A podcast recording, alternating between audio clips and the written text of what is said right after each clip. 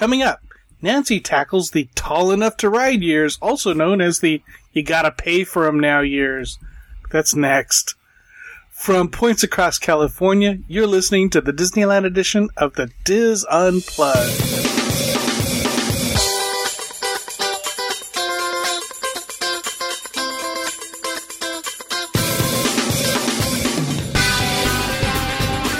This is the Diz Unplugged Disneyland Edition, episode 556, for the week of March 6th, 2016. The Diz Unplugged Disneyland Edition is brought to you by Dreams Unlimited Travel, helping you plan the perfect Disneyland vacation. Visit them on the web at www.dreamsunlimitedtravel.com. Hello, everyone, and welcome to the show. I am your host, Tom Bell, and I'm joined by my good friends, Nancy Johnson. Hey. Mary Jo Mulatto-Willie. Hello. And Michael Bowling. Hey there, hi there, ho there.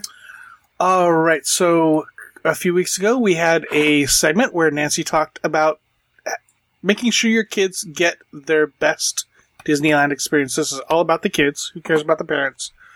And so we covered, like, the free years. So these are the not free anymore years, but still not an adult ticket years. Yep. Right? You bet. Ooh, okay, cool. You bet. So we're talking basically 3.5 to 4, you know, depending on how long you could sneak them in after they turn 3, to 9.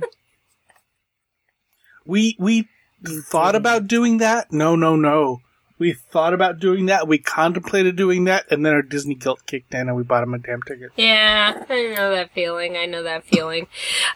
My girls just happened to look little for a lot longer than they should have. And people still ask them, you know, how old are you now? When they're 9 and 11. So we have now moved out of this phase for the most part, but we still have some challenges that are in this phase. Okay, so this is the age where your kids are finally starting to grow enough that either they run to the height stick every time they go to an attraction with a height restriction, or they're finally big enough and you reach the challenge of should they ride, what will their experience be when they ride, all that kind of stuff. So, gosh golly, these are some challenging years for parents because you want your kids to get the most out of the parks, but you also want them to explore a little farther. You want them to push their limits or test their limits. But you also don't want to make them afraid of the park in any way. Especially if you are a big Disney fan and you're back at Disneyland on multiple opportunities. So that can play to your advantage or your disadvantage. If this is your only vacation, and your only chance to come out, then you obviously want them to have the best time. So how do you approach this? Especially, I know I had timid children. Now, your West, Tom, he was not near as timid. He was always all over everything. But yeah, so was Kelly. The rights, yes. He the dark spaces, no. I mean, he disliked the beginning of the Haunted Mansion. He hated the queue for Indiana Jones. Had no problems with the rides, didn't like the queue. I know I've told the story about when I was 6 years old and I spent all my time with my head in the tour guide lady's lap on Pirates of the Caribbean. So once I saw that talking skull and crossbones, that kind of did me in. Yeah.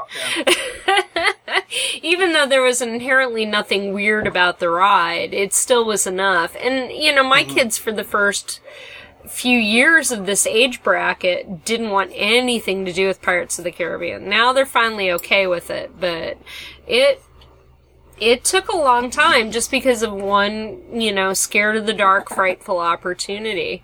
You know, they're finally okay with the Haunted Mansion as well. So, you know, it's rough. And then you have the kids who are just turning 4 and they're okay with the Tower of Terror. So there's such a range. So how do you judge what your kids are going to be able to handle? And you kind of have to look to your daily life to do that. You know, if you have questions, you know, thank God we live in the YouTube era. You know, you can go onto our website at www.info.com/Disneyland and you can check out ride videos. You can, you know, show them photographs of the experiences. You can prep them.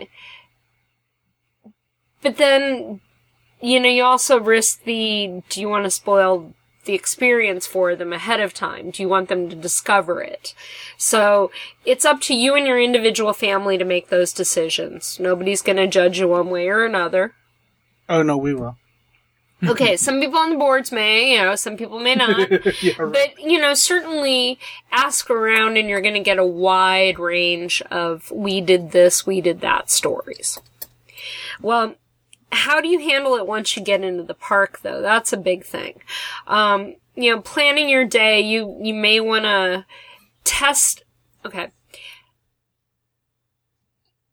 When you're planning your day in the park, or when you get into the park and you've got X, Y, and Z attraction that you guys really want to go on,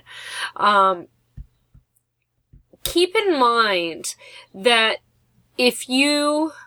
push your child or your child has a bad experience at this age or stage, it could ruin, it could either make their entire day or it could cast a shadow on the consecutive experiences throughout the rest of your day that could change how you visit the park. And I think some families really aren't prepared for that possibility. For instance, I went for on a birthday party with my daughter and a group of her friends. We got invited to go along because we had passes. One of the children was celebrating, and so we had a group of kids that also went along that had passes. And one of the girls basically was afraid of a lot of things. And she thought she was going to like the experience. You know, they talked her into going on an attraction, and she spent the rest of the day kind of freaked out, to the point where her response was to not go on an attraction she had been looking forward to all that day, because her mood had just kind of been ruined. So thankfully, you know, going to the parks as much as we do, I was fine with sitting it out with her and taking her around into the shops and other things like that while the other girls went on rides together. So if you can't predict what your child's going to do, always kind of keep something like that in the back of the mind that you're going to have to change your game plan. Now,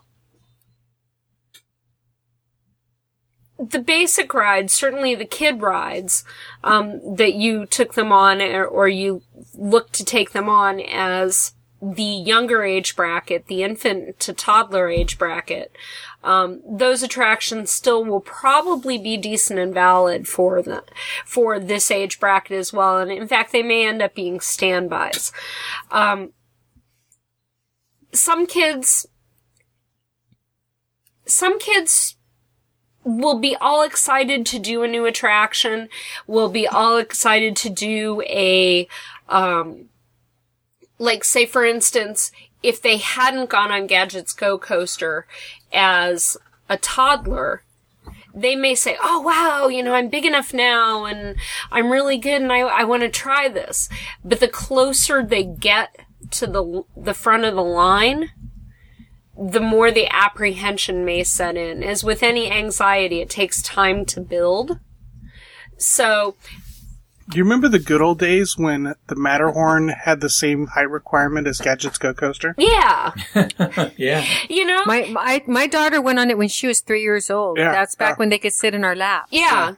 And now, you know, we can't hold on to them. We can't give them that extra comfort and reassurance because everybody's in a separate seat.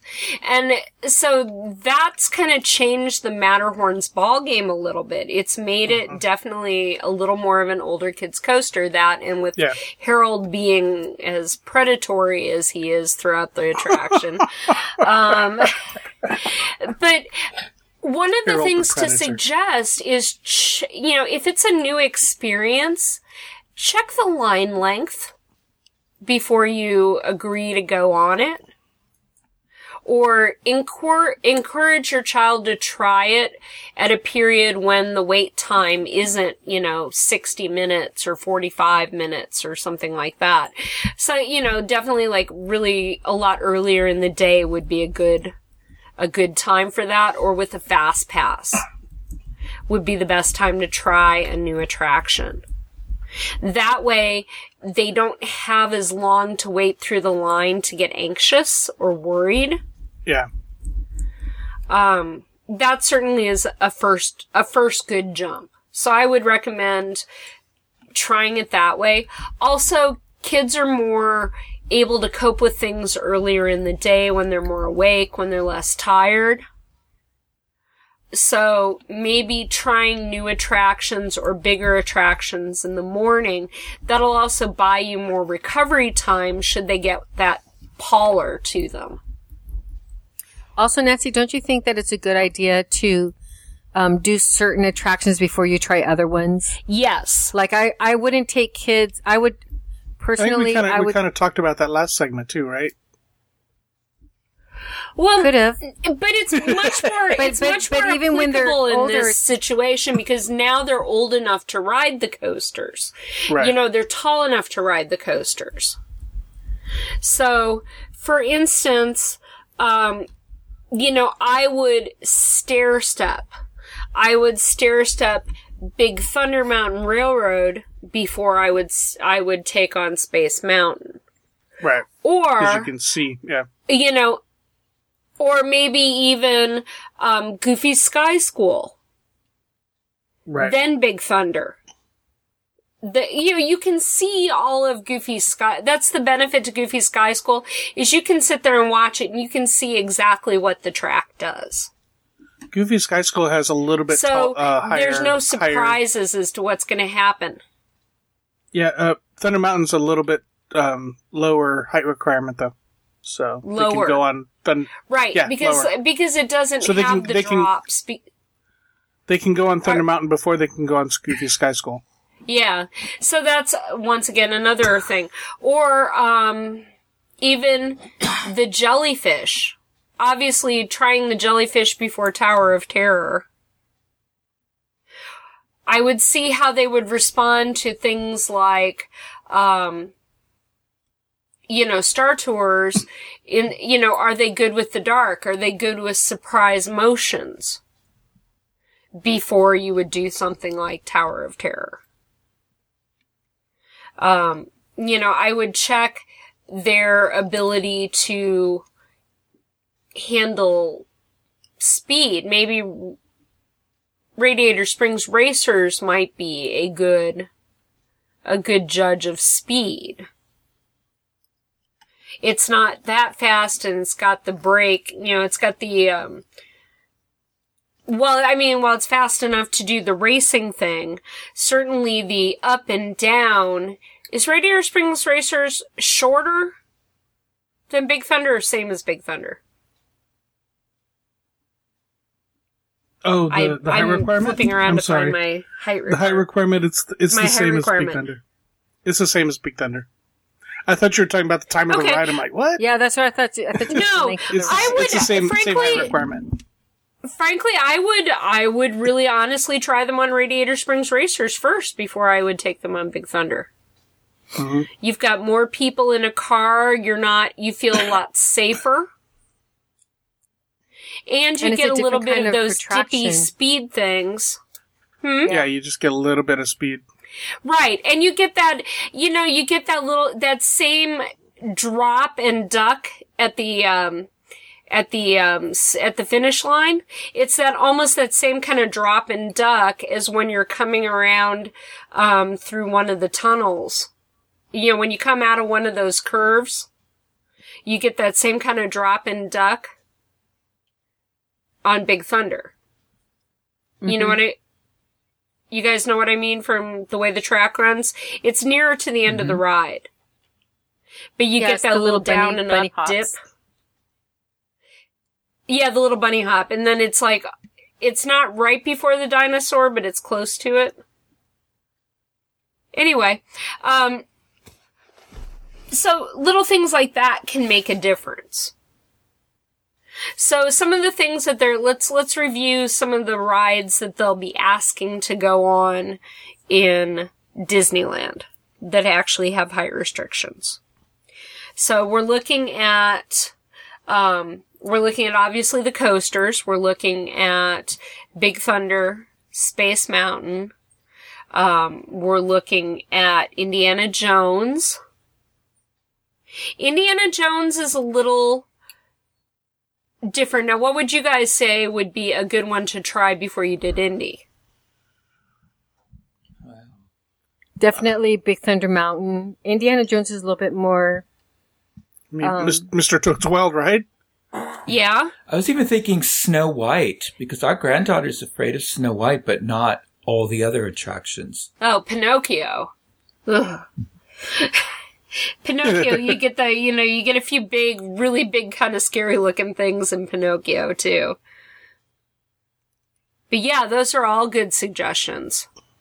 You know, if they can't handle, if they definitely can't handle the trees in the Snow White, the Pleasure Island and Monstro the Whale in Pinocchio, and if they can't handle the hell scene in Mr. Toad's, that's definitely a big sign to stay away from Indy. Well, and luckily Indy has a slightly higher height requirement, so they'll have to be a little older for that one anyway. Yeah. Yep. Let's see. What am I missing? I know I'm missing something. Oh, Splash Mountain. Splash Mountain would be a great one to try them on. That's definitely, you know, what would you do first, Matterhorn or Splash Mountain? Splash Mountain I would do Matterhorn before Splash Mountain. Really? Yeah. Okay. Because when the kids see, because the Matterhorn, everything's kind of inside the mountain, and it's a gradual run down, even though it's kind of jerky and stuff. It's still gradual. Right, you don't get the straight. Splash Mountain, when they go up to it, they're going to see that big drop. And sometimes kids are a little bit afraid when they see the drop before and won't even attempt to go on the ride. So I think some of the what helps the children too is if you it's kind of hard for the movie, Song of the South, because we can't get it here or anything like that. But telling them the story and I think building up the characters that are in there and what they're going to see would help garner like interest in the children before you take them on Splash Mountain and some of the other attractions. Matterhorn is a little bit different. I see where you're coming from because you do have Harold in there, and Harold can be kind of scary to younger children. And for those of us who don't know for those listening who may not have ever heard it called Harold before, but Harold is the Yeti. That's a local name for the Yeti in the Matterhorn. And it can be kind of scary for kids. They've made it a little bit more frightening character. I don't want to say frightening. Well, yeah. He's mad. I mean, he stalks you up the lift hill. He growls after you all the way up the lift hill as if he's following you. I mean, that's what completely freaked my daughters out on it. The one thing about Splash Mountain though is you're going to be getting cartoonish characters. There's nothing inherently scary about the characters you're going to see on the ride, and most kids who have gone to a local park, you know, anywhere else in the country will have experienced a log flume at some point. Because log flume rides are popular at all the Six Flags locations. There's a log flume at, isn't there a log flume at Knott's? Yep. Yep. There's almost, oh yeah, that's like, to me, that's the original log ride is at Knott's Berry Farm. Yes. So, but one of the things that I would take into consideration is that this is also their vacation. And for, it did, a lot of, every parent's different, but when my kids were that age, my daughter was a year younger than my, it still is, a year younger than my son. She would go on everything. He was more timid. He didn't like the dark rides. And even, you know, you guys know the sing-along videos that they have. Yeah. Well, there's a sing-along Disneyland songs, video. Yeah. Mm-hmm. Yep. Okay. Well, in the Disneyland sing-along songs, there's this one where they go down Splash Mountain. My son was convinced that you went underwater and that we would drown. So he didn't go on for like 2 years after seeing that on Splash Mountain. Even when I took him to the other side and said, "Look, son, they're coming out on the other side. Everybody's fine." In his mind, it was something different. So I told him, I said, "You know what? This is your vacation too. You don't have to go on it, but you have to understand it's my vacation too, and I want to go on it." So he would go. Now he was a little bit older. He was probably like 6. And you guys will probably ding me on this, but Kelly, Nick, and I would go through the line, and he would cross on the other side, and I'd tell him, "Go stand by the cast member while Kelly and I go have fun, and you sit there and you have your own, you don't have to go on the ride." I never made him feel bad about it, and Kelly and I went on the ride, and when we came back 30 seconds later or whatever, he was there. Now, some parents are a little bit more cautious, and they don't want to leave their children by themselves. To me, during the daytime, we had been at Disneyland several times. I knew that he wasn't going to be afraid and that he wouldn't run away or anything. So it was fine for me to leave him there for that kind of ride. Yeah. I took my nephews, and we had to tailor our rides because the older nephew was more timid than the younger nephew again. But being that they weren't my children, I was just more cautious, and so I wouldn't do that. It was just if the older one didn't want to go on the rides, right, then we would go on the rides he wanted to go on. We would go on the train. We would go on the other, the kids love the trains. Yeah. The kids love the exploring part, so we would go do those type of attractions. And this brings up a good point that if you want to ride with another child, when they're little and they're under the height requirement, you can use rider swap or child swap or whatever you want to call it. When they are tall enough to go on an attraction, and it's because of fear that they don't want to go on the attraction, that rider swap is not available to you because they are tall enough to go on the attraction. So you don't have as much choice to be able to sit out. You have to pretty much sit out at the end of the ride and wait for your party. You pretty much all have to go together. So if one of you is going to sit out, that's pretty much it. You're sitting it out. So leaving a child who is old enough and mature enough to stand on his own and wait there by the exit turnstile, which is very viable to do in almost every Disneyland attraction area, that may be your only choice. So that's something to keep in mind. But you cannot rider swap when you have children that are old enough to actually go on the ride. Or tall enough especially to go when on they're the ride. 7. Yeah, especially when they're 7 years old and they can go on the ride by themselves. Yeah, I was going to say we should talk about the 7-year-old rule. Yes, definitely. So, as Tom just mentioned, there is a 7-year-old rule. So, if a child is 7, they are old enough to go on a ride or have a ride vehicle portion to themselves. Which means, like on Mater's, on aerials, whatever, they can actually ride in their own vehicle. Now, not all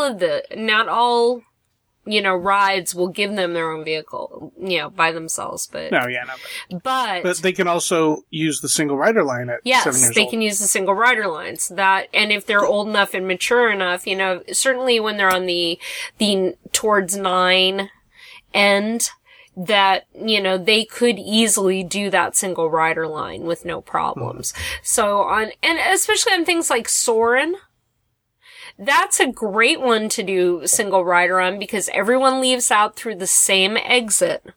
Mm-hmm. So you can easily wait for your child if you have any worries. That's no problem. What I would do is I would send a parent through first on whenever you're going to do single rider with a child in this age bracket.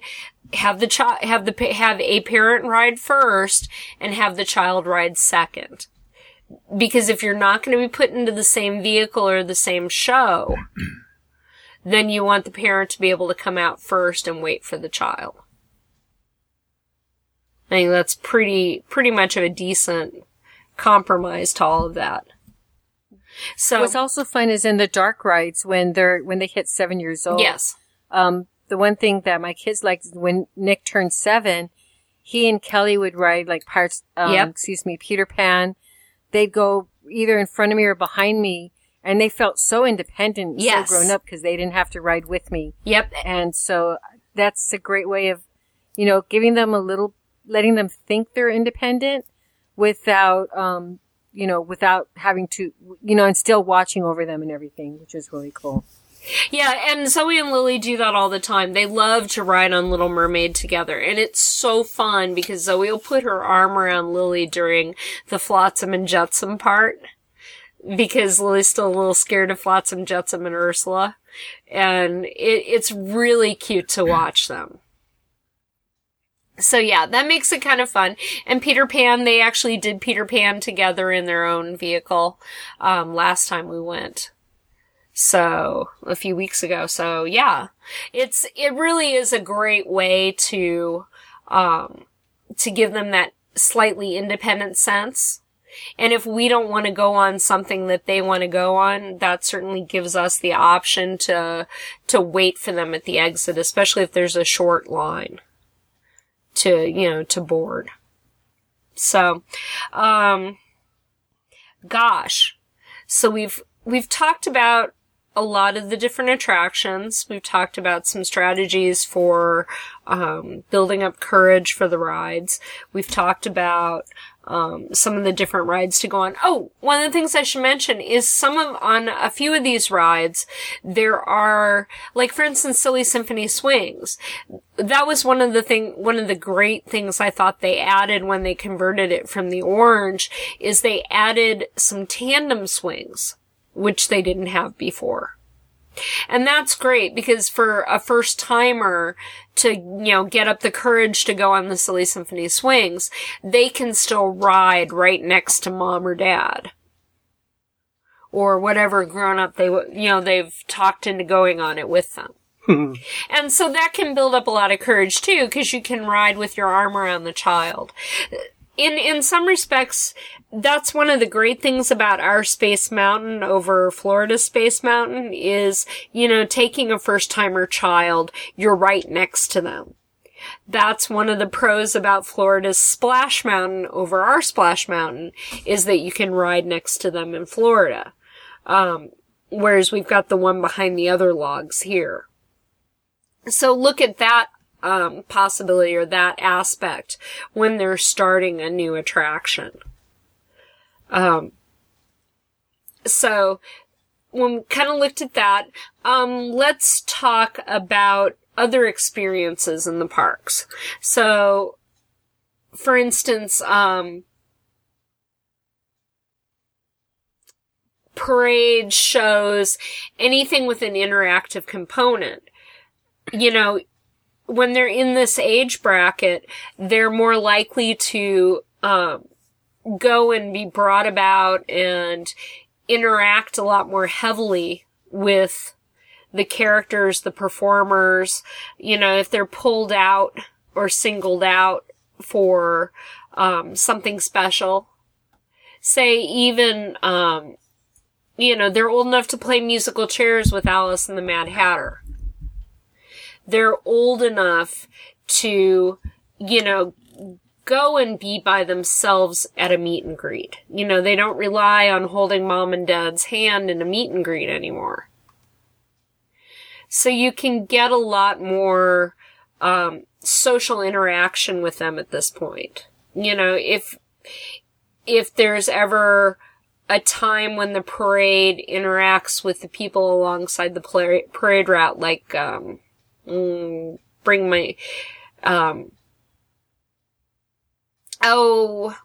am I thinking of? The Move It, Shake It, Celebrate It parade? Pixar Play Parade? The Pixar Play Parade, you know, where they can, anytime where there's a show or an event or something where the performers will come to the children in the crowd and interact with them or bring them up. Do we have any shows like that currently? I'm trying to remember. Not really. The Little Green Army Men react? Do the Little Green... Well, there's different ones. For instance, the Five and Dime, the kids dance with them. Okay. They pull them out to dance with them. So there's different... It depends which... live entertainment's happening. There's the musical chairs with the Mad Hatter. There's a lot of interaction that they can do. Right.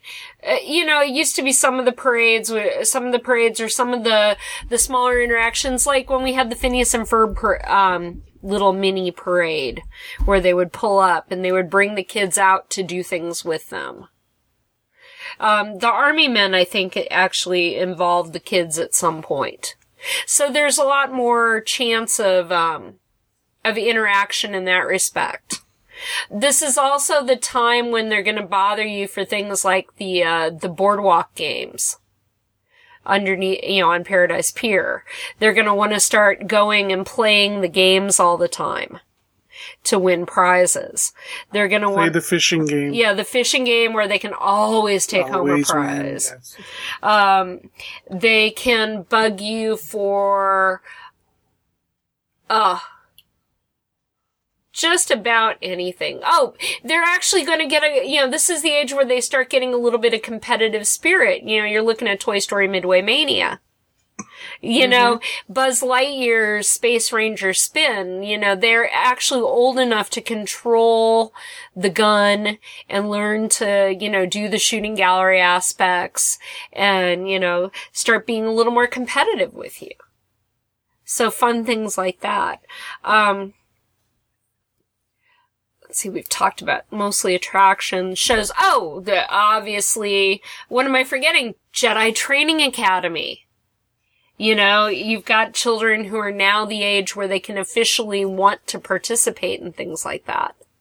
So, you know, make sure you know the selection process, the rules, how to go about doing everything. Because I know there's a whole, we've talked about it in other shows, where there's a whole rigmarole to getting to participate in Jedi Training Academy. Not anymore. It's FastPass now, so. Yeah. With the new ones, so. So, but you gotta know that. If you, you know, if you have a kid who likes interaction at this age, you know, study up. Which is, I guess, one of the reasons why we're here. To help with that. So, that's one big aspect in ensuring they have a good time at the park and, you know, getting them used to the different adventures, such like that. Let's move on to things like, food, for instance. You're now at an age where you're moving out of the toddler snacks. You're moving out, you know, you're moving into full food. There is a separate bracket of kids' meals.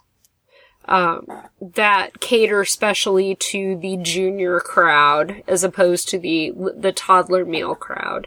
So you've got, slightly larger portion kids items. You know, certainly if you have a kid who eats a lot, you know, a growing boy or, you know, a kid, or any time they go through any of their growth spurts, they eat like crazy freaks. You know, certainly now's the time where you can start introducing them to different taste treats. You know, you don't have to stick to the kids' meals, especially if they are having bigger appetites. You know, you can certainly teach them to share with you and have some of the grown-up dishes. I remember when Lily was had hit this age bracket. They still love the macaroni and cheese kids meals, but Lily wanted things like, barbecued pork. She loved pulled pork sandwiches. And so she would end up, splitting a sandwich with me, and I would get an extra side or something to make up for it. So I could have a little more food. So look at how your child eats. Will the kids' meals be enough during this age bracket? Especially when you're starting to get around the age of 9, and you have growing boys. They start getting the hollow legs. Well, yep. Tom, you have the situation like that. What's the best, what was the best solution for you guys when Wes got older? Sometimes he would get the kids' meal and then share with Christy, or, the kids' meal, the fried chicken kids' meal at Plaza Inn is one chicken leg, which is totally not enough. So I would get the chicken also and give him my leg, and I think Christy would too. So you would have 2 or 3 chicken legs to go along with his mashed potatoes and green beans for the kids' meal. We would also do, he would get a slice of pizza at Pizza Port, and then, I don't know what to do with the kids' meal? Maybe not. They would split the pasta at Pizza Port, things like that. Yeah. I've done that. I've split my salads with the girls. But he's been out of kids' meals for so long. Oh, yeah. I split my salads with the girls, because I always like the salads over there at the Pizza Port. And yeah. We've actually done it where I have one daughter who does not at all like red sauce pasta, but we've gotten the kids' pasta meal and we've asked for the white sauce, which is the chicken Alfredo sauce. And they're more than happy to give that. I believe you can even ask for just a second chicken leg when you go in and order chicken. I believe probably. You can get charged for just an extra single piece of chicken. Mm-hmm. So you can add on to your kids' meal. There's all kinds of creative ways you can plan your food to deal with your child's expanding appetite during this age range as well. And then, of course, the healthier snacks. My kids love picking up the mango in the packet, in the little plastic tubs at the fruit stands. Always smoothies are a big thing. So you can incorporate a few more healthy items into your kids' diet during your Disneyland vacation as well. Now, Michael, you have a daughter in this, a granddaughter in this prime age bracket. Mm-hmm. So what are some of your strategies with Lexi at this juncture? Food? Well, for just, for food, for anything. She's moved past the toddler meals, correct? Yeah, she eats the children's meals. Have you run into any of... That's not always enough for her, though. Okay. Have you run into... Yeah, we have to share. Have you run into any of those that she just doesn't like? She doesn't care for the pizza. And, I don't know, if there's macaroni and cheese, she'll go for that right away. She likes the sandwiches at Jolly Holiday. Okay. And, she likes the hot dogs, things like that. So, those are tend to be the kinds of things. You gotta be really careful, because like you said, the kids' meals sometimes aren't enough. Yeah. Yeah. And it's different in different places. Sometimes the mac and cheese is a good portion. Sometimes in some places it's a tiny little ramekin. Yeah, right. And they've cut down on the size of the kids' meal, in this age bracket at Carnation Cafe. I know the macaroni and cheese used to be twice the size it is now.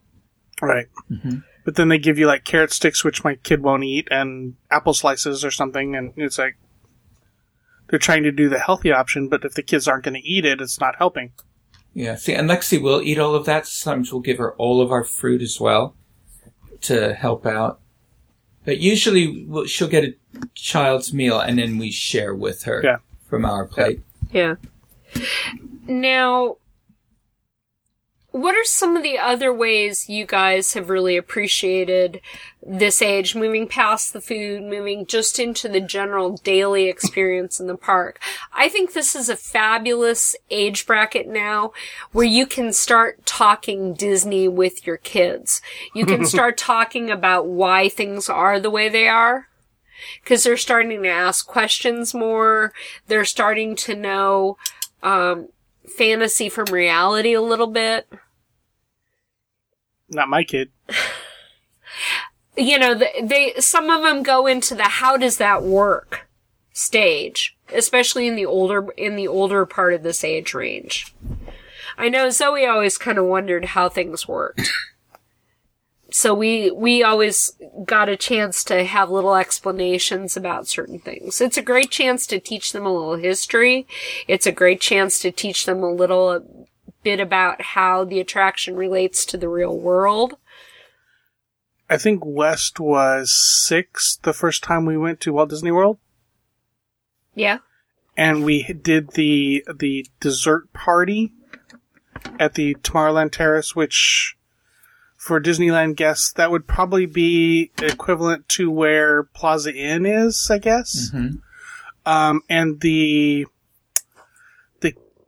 there's a cable that happens to go directly over that area. Yeah. Leading to Tink's mattresses.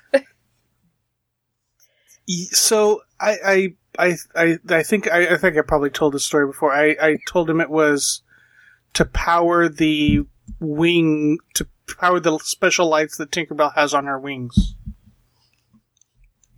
Did he buy it? I think so.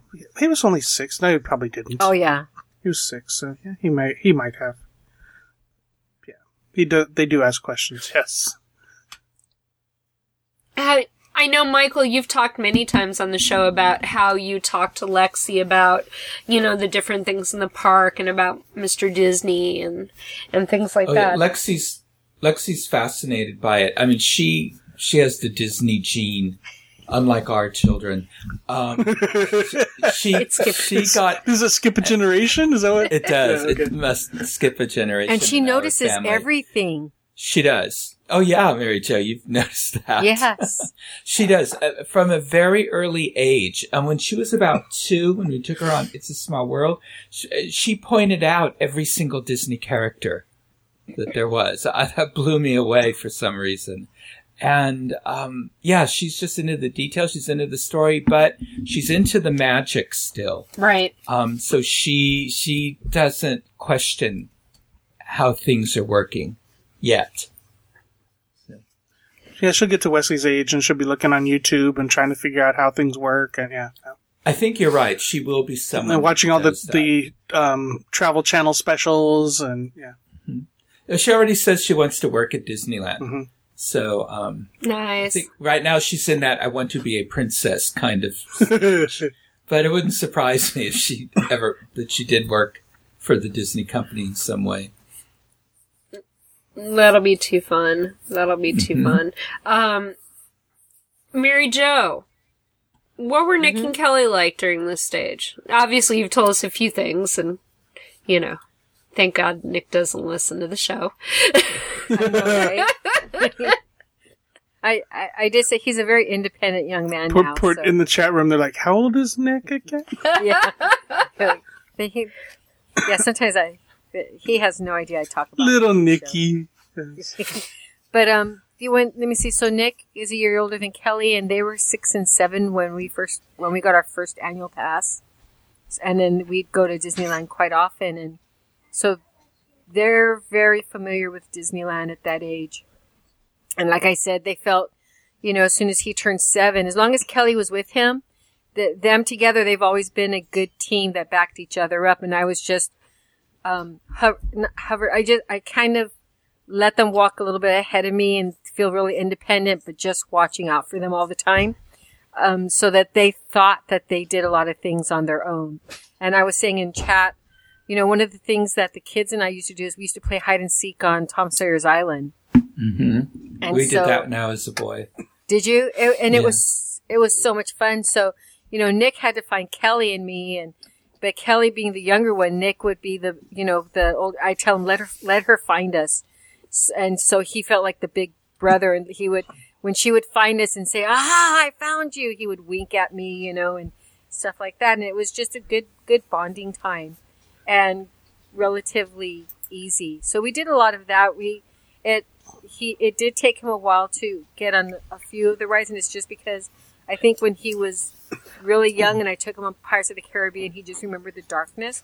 But once he realized, you know, and by the time he was, you know, probably 7, 6, 7, he went on pretty much everything. The Matterhorn, he was already like 8 before he went on that, whereas Kelly was 3 the first time she went on it. So we would kind of tailor it. We were more for having fun as a family as opposed to, I remember when he was younger, trying to force him to ride, Space Mountain, and I was telling him, you know, you have to ride this ride, and he really wasn't. And then it hit me. I go, what am I doing to my son? It was his vacation as much as it was mine, or you know, our day at the parks. And so I just kind of changed my attitude about let's just have fun, and when he's ready to go on that ride, that'll be a new adventure for all of us. And that's how I treated it with the kids, for the most part. And as far as the food, a lot of times the two of them would share something. They would share a burger, an adult burger, and I would just slice it in half, and they would eat that and the fries and stuff. So we just worked it that way. A lot of times too, I made sandwiches, and we would go to our car because that was before the structure. So we would just go to the parking lot and you can go to California Adventure. Grab our lunch. Yeah, we'd go to California Adventure now, and we would have our lunch out of there because even though we had annual passes, that was the big splurge of the year for me, and so I didn't have money to be going to restaurants every time we went and stuff like that, and they were perfectly fine. I told the kids, this is our treat, so don't ask me for souvenirs, and so they did it, and that's something you probably want to talk about too, Nancy's about. I was going to say, I was just thinking about that as you were saying it. Yeah. Before you get to that real quick. Yeah. You talked about annual passes, Mary Jo.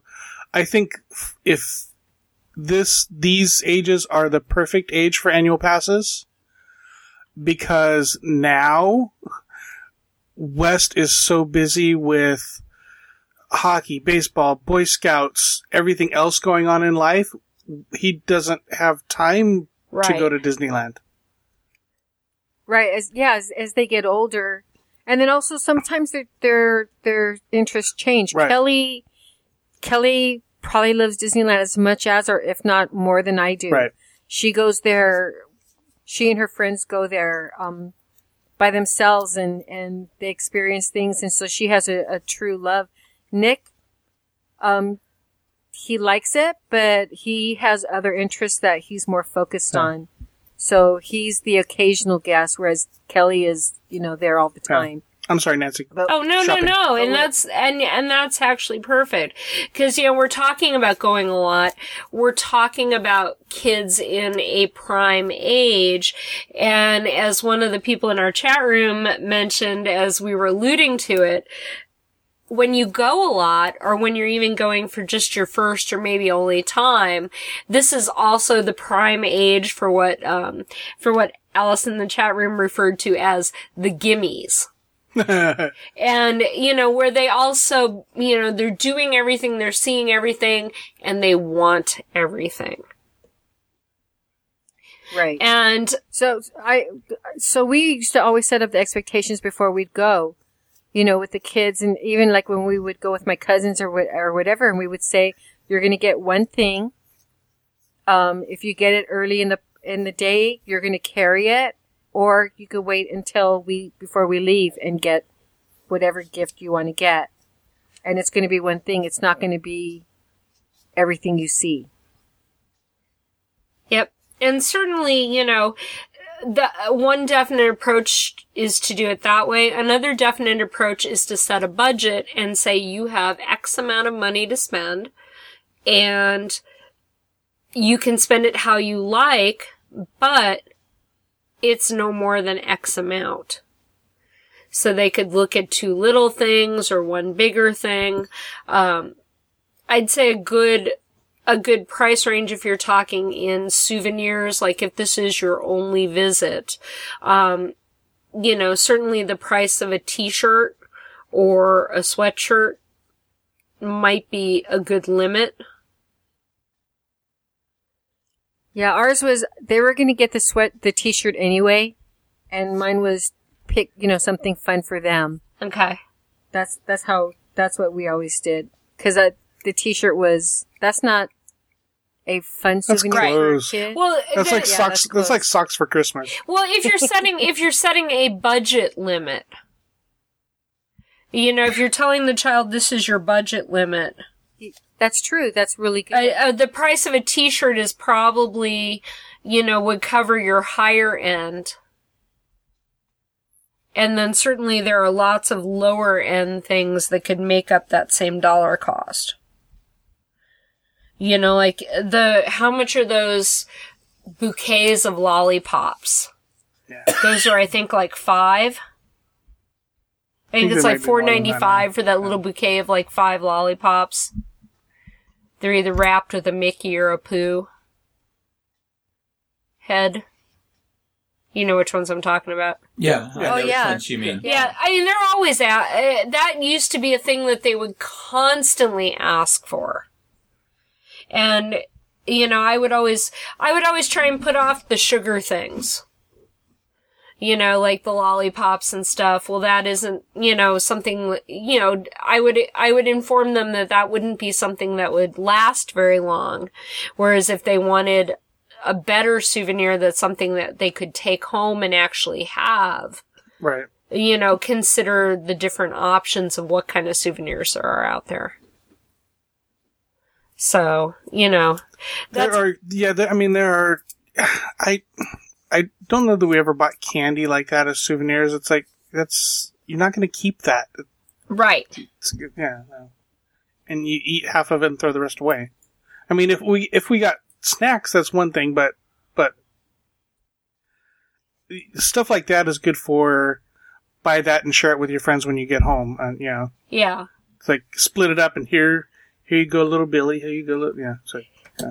And it's not like we have the dining program with the tons of leftover snacks like Florida. Right. You know, where if people go in the dining plan, they might find that they have like 5 snack credits left over, but get a whole bunch of Rice Krispie treats with them and take them home to give away as souvenirs. So, that's... Another fun thing might be to, at this age, start a collection of something. Yes. That's a great idea. Start collecting baseballs or, you know, magnets or pins even. Yeah. I was going to say a lot of people start the pin collecting at this age, you know, because it's so much fun for them to trade in the parks. Mm-hmm, mm-hmm. Although that's, you know, look at how expensive overall that hobby may become if your kid is has collectible tendencies. Because you may you may find that that's a bad thing. Now, one of the things we've done that someone else in the chat room mentioned is we're doing the press pennies with our girls. And we just first got into that last year when Lily was 7 turning 8. So yeah, it's a great and expensive habit. We started to get into Vinylmation, but then it only lasted maybe 6 months, and then he's bored with it. And then now, of course, they don't trade him anymore, so. Yeah. Get what you get. Mine are into the Tsum Tsums. At least Lily is. I was going to say Tsum Tsums that's a cute collection for kids. They aren't quite now they're finally starting to make them more park-focused. But for a long time, the only place you could get them was World of Disney. Now, at least they're available at a couple more places inside the parks, But yeah, I mean, when we were kids, we collected like the Viewmaster reels. We always had to get a Viewmaster reel everywhere we went. And that's a long... Not a long dead art, you know, certainly that some places are reviving it, but... I, when I was a kid, I collected pennants.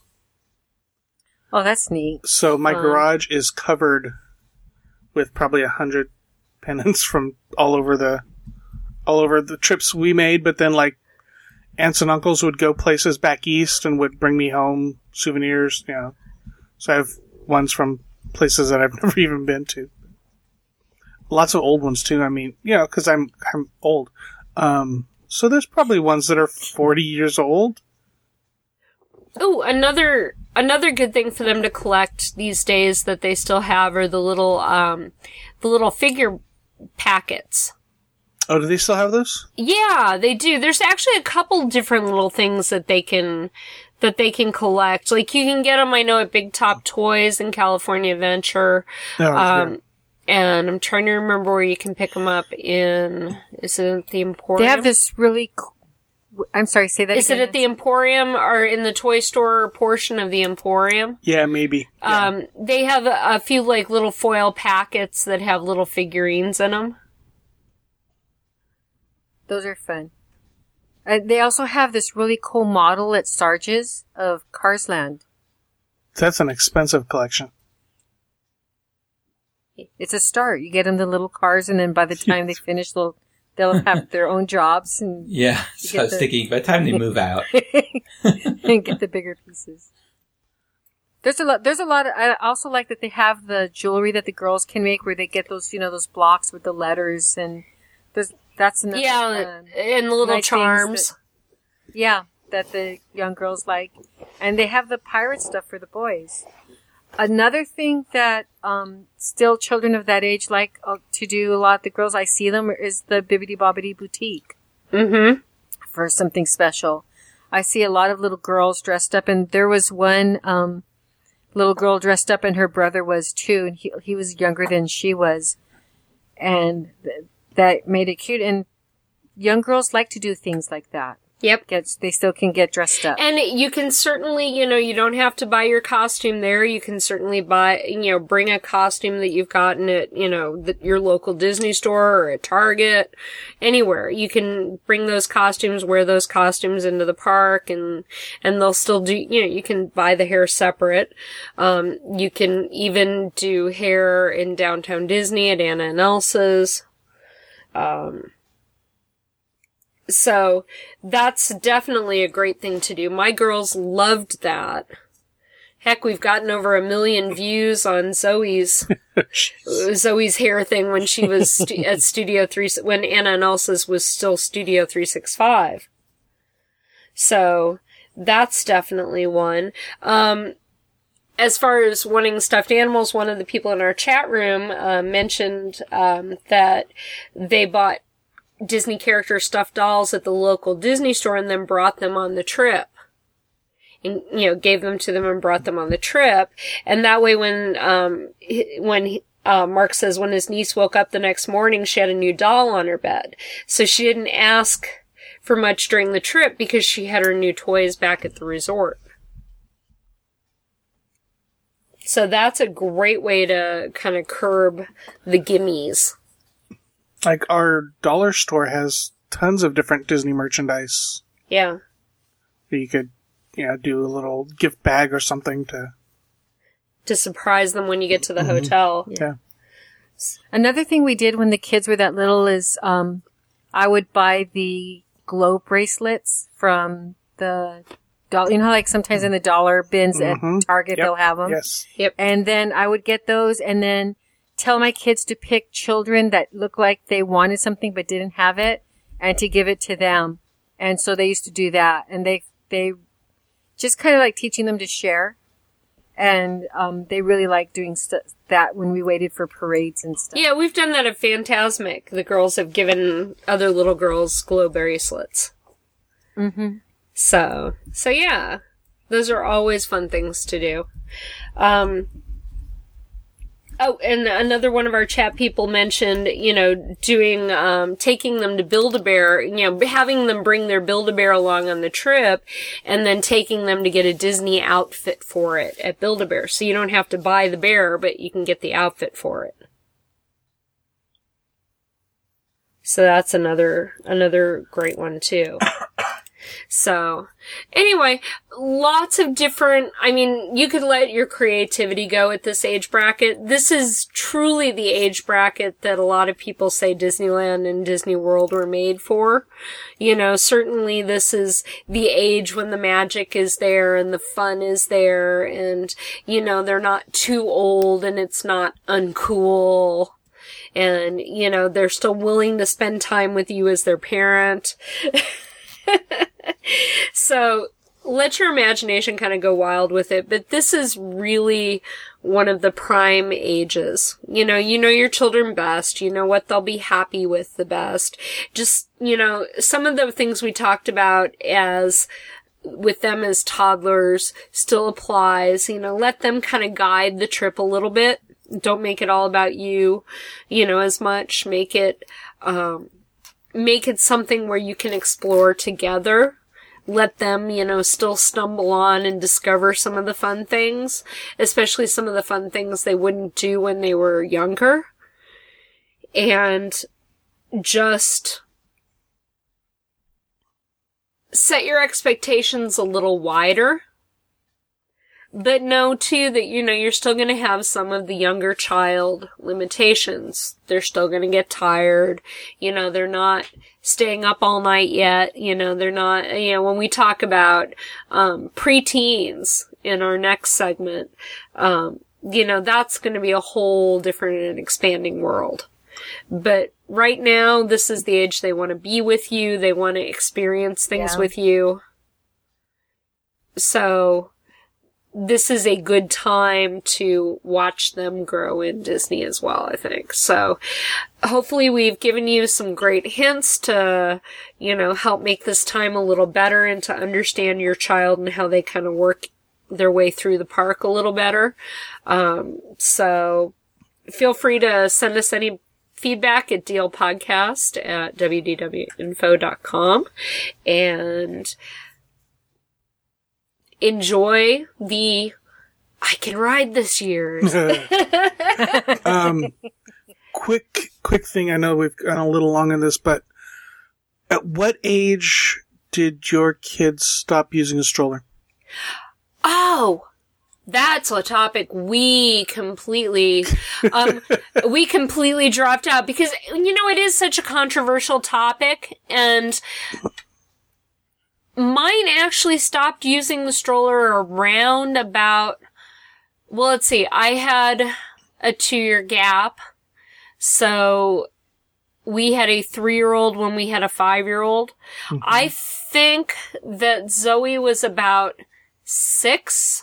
Right. I think, when we stopped taking the stroller. We would use the stroller a little bit for Lily, and just every once in a while, I ended up having to push both of them in it back to the car. But really, that was about it. Zoe was perfectly happy to run around and be a crazy loon, you know, because to her, kindergartners didn't do strollers. Right. And, you know, she was a big girl in school, and she wanted that independence. Yeah, I think that was about with Wes too, except we went to, his first Disney World trip, when he was 6, we went to Animal Kingdom, and by the end of the day, we had rented a stroller. Yeah, unfortunately with the Florida, you know, we don't have that same challenge as with the Florida parks. Yeah. You know, with that, the amount of space and ground you have to cover to do anything fun in the Florida parks. So it makes it so much easier not to use a stroller here at Disneyland at that age. That is a huge topic because it's like, you know, you have the benefit of the stroller with the storage and all of that, and then, but then again, you're pushing a stroller all day, so. Right. I mean, it's, sometimes it's hard to wean off the storage, you know, using it as a storage supply. Yeah. But once we did, and we switched to, and we sort of switched to a backpack. Right. it wasn't so bad. And we don't even really use a backpack anymore.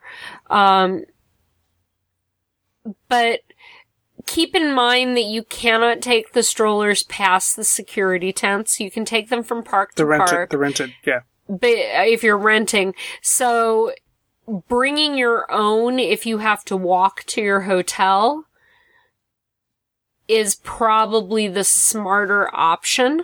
I was checking out of a hotel this weekend, and there was a family that was leaving a stroller that they bought specifically for the trip, but that they didn't want to take home with them. Yep. Which was really... And it was a nice stroller. I mean, it wasn't like a little umbrella stroller. It was a substantial stroller that they bought just for the trip. And then they didn't want to take it home. They're just leaving it for the hotel to throw away or give away. Wow. Yeah. Hopefully they gave it away to somebody. Hopefully, yeah. I'm sure somebody probably took it home. Mm-hmm. All right, sorry. But that is a really good point to bring up. And that is going to be a very personal decision for every single person. It's probably, Mary Jo, would you say this is one of the topics that gets the hottest on our boards? Oh, yeah. Well, yep. And I see steam coming out of my computer. I know they're talking strollers. And just, you may not be at a point where you're using a stroller at home, but you may want to at Disneyland because you're walking way so much more. Yeah, I mean, if they're on the younger side, if they're 4 or 5, they may crash out early on you. Yeah. If you're planning on doing a commando entire day in the parks, they're going to crash out on you at some point. So you're going to need to be prepared for that. And having a stroller, at least you can have them crash and still be on the move. Yeah. But all right. Anyway, I'm sure we'll talk. So that elephant in the room is now gone. And you know what? Like I said, there's a lot of issues about parenting at this age. They're very sensitive to people, and that's a personal decision, and other people shouldn't judge, even though they do. They shouldn't. So, just one of those things. Like I said, it's a great period of time to have your kids. There you go. All right, thank you, Nancy. Thank you, everyone. That is going to do it for this segment of the Dis Unplugged. Be sure to catch all of our other Dis Unplugged podcasts this week. And, of course, we will be back again with you next week. Until then, remember, Disneyland is always more magical when it's shared. Thanks for listening.